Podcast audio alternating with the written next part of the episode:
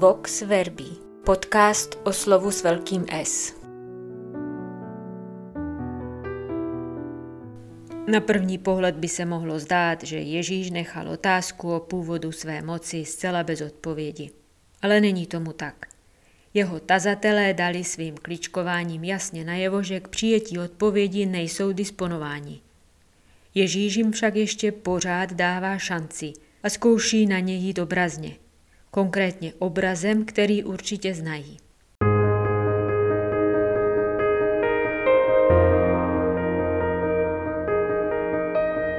Začal k ním mluvit v podobenstvích. Jeden člověk vysadil vinici, obehnal ji plotem, vykopal lisovací nádrž, postavil věž, pronajal ji vinařům a odcestoval. Příhodný čas poslal vinařům služebníka, aby od vinařů převzal podíl z plodů vinice – ale oni jej chytili, zbyli a vyslali na prázdno. A opět k ním poslali jiného služebníka, ale i tomu dali po hlavě a potupili ho. Poslal dalšího a toho zabili. A ještě mnohé další. Některé zmlátili, jiné zabili. Ještě měl jednoho, milovaného syna. Nakonec k ním poslal jeho a říkal si, mého syna budou respektovat. Vinaři si ale mezi sebou řekli, tenhle je dědic, pojďte, Zabijme ho a dědictví bude naše. Chytili ho, zabili a vyhodili z vinice. Co tedy udělá pán vinice? Přijde, vinaře zabije a dá vinici jiným. Co pak jste nečetli tu pasáž z písma? Kámen, který stavitelé zavrhli, ten se stal nárožním kvádrem. Stalo se to podle pána a je to v našich očích podivuhodné. Snažili se jej zmocnit, ale báli se lidu. Věděli totiž, že to podobenství řekl pro ně. Nechali jej a odešli.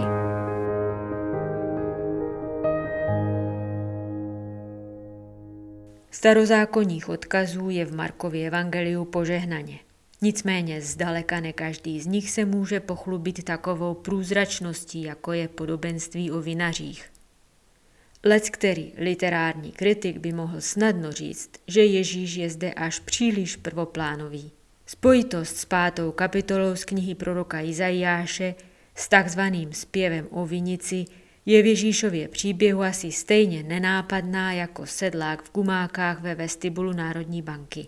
Kdyby si Izajáš smyslel hájit svá autorská práva, Ježíš by zde stoprocentně neuspěl. Ale evidentně mu o originalitu vůbec nejde. Naopak – Ježíši jde právě o to, aby jeho zabednění posluchači i v jeho verzi podobenství rozpoznali téhož majitele vinice, o němž mluvil Izajáš. Péče pána vinice, jak v Izajášově, tak i v Ježíšově podání má hloubku. Vykopal lisovací nádrž. Je na vysoké úrovni, postavil věž. Je skutečně všestraná, pozbíral kameny a obehnal vinici plotem.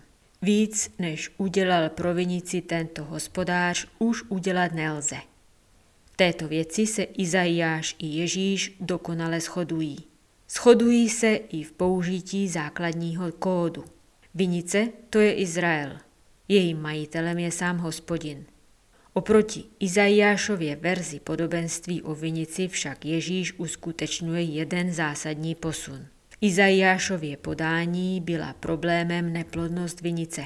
Navzdory všemu, co v ní pečlivý hospodář dosud podnikl, úrody nebylo.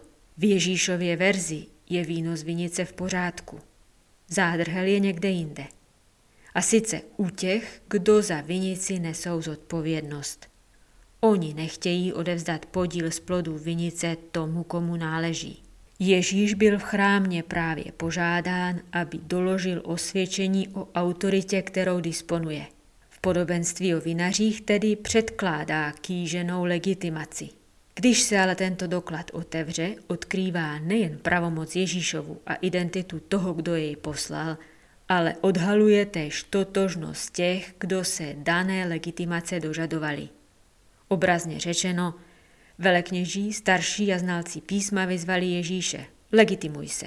Ježíš na výzvu vytahuje požadovaný doklad, ale krom jeho fotografie a osobních údajů je v něm též zrcátko. Ježíšova legitimace tak usvědčuje i ty, kdo se jí dožadovali a bere je na zodpovědnost. a legitimace chtiví zmocněnci pochopili. V evangelním příběhu ale v tuto chvíli dochází k pozoruhodnému jevu. Legitimační procedura v jeruzalémském chrámě se samozřejmě odehrává mezi postavami příběhu. Na jedné straně stojí velekněží, znalci písma a starší, na druhé straně Ježíš. No ve chvíli, když v podobenství o vinici zaznívá zmínka o jediném milovaném synu, je do této společnosti přizván i čtenář Evangelia. On jediný se totiž už v příběhu setkal s označením jediný milovaný syn. A tedy si může a má všechno spojit pěkně dohromady. Ty jsi můj milovaný syn, prohlásil v první evangelní kapitole ve chvíli Ježíšova křtu na březích Jordánu hlas z nebe. Vypravěč evangelního příběhu ale tehdy nenaznačil, že by tato slova krom samotného Ježíše zachytil i někdo z přítomných. To je můj milovaný syn, prohlásil opět hlas z nebe v deváté kapitole nahoře proměnění. Tentokrát byli přímými svědky události Petr, Jakub a Jan. Krom těchto tří a případně Možíše s Eliášem má k danému sdělení přístup opět pouze čtenář. Když tedy zmínka o jediném milovaném synu zaznívá v jeruzalémském chrámě v rámci podobenství o vinici a vinařích, čtenář Evangelia je jediný, kdo má v rukou všechny potřebné indicie a dovede tohoto milovaného syna okamžitě identifikovat.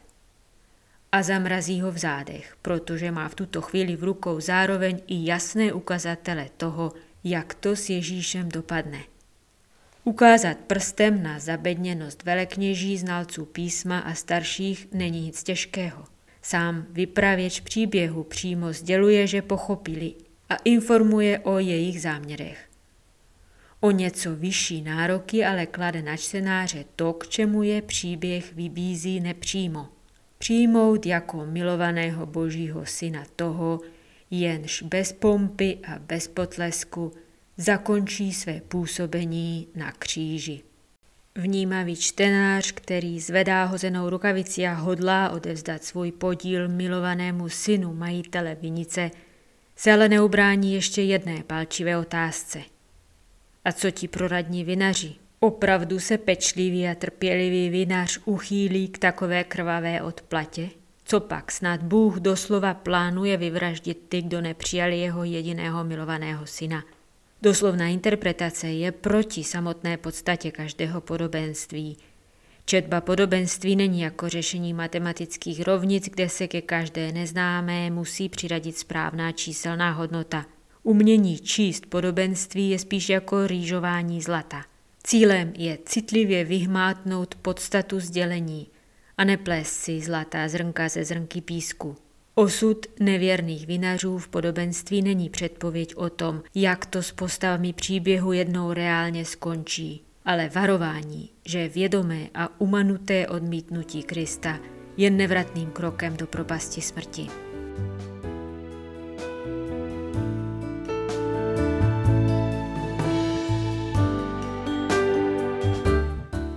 Vox Verbi z nakladatelství Paulínky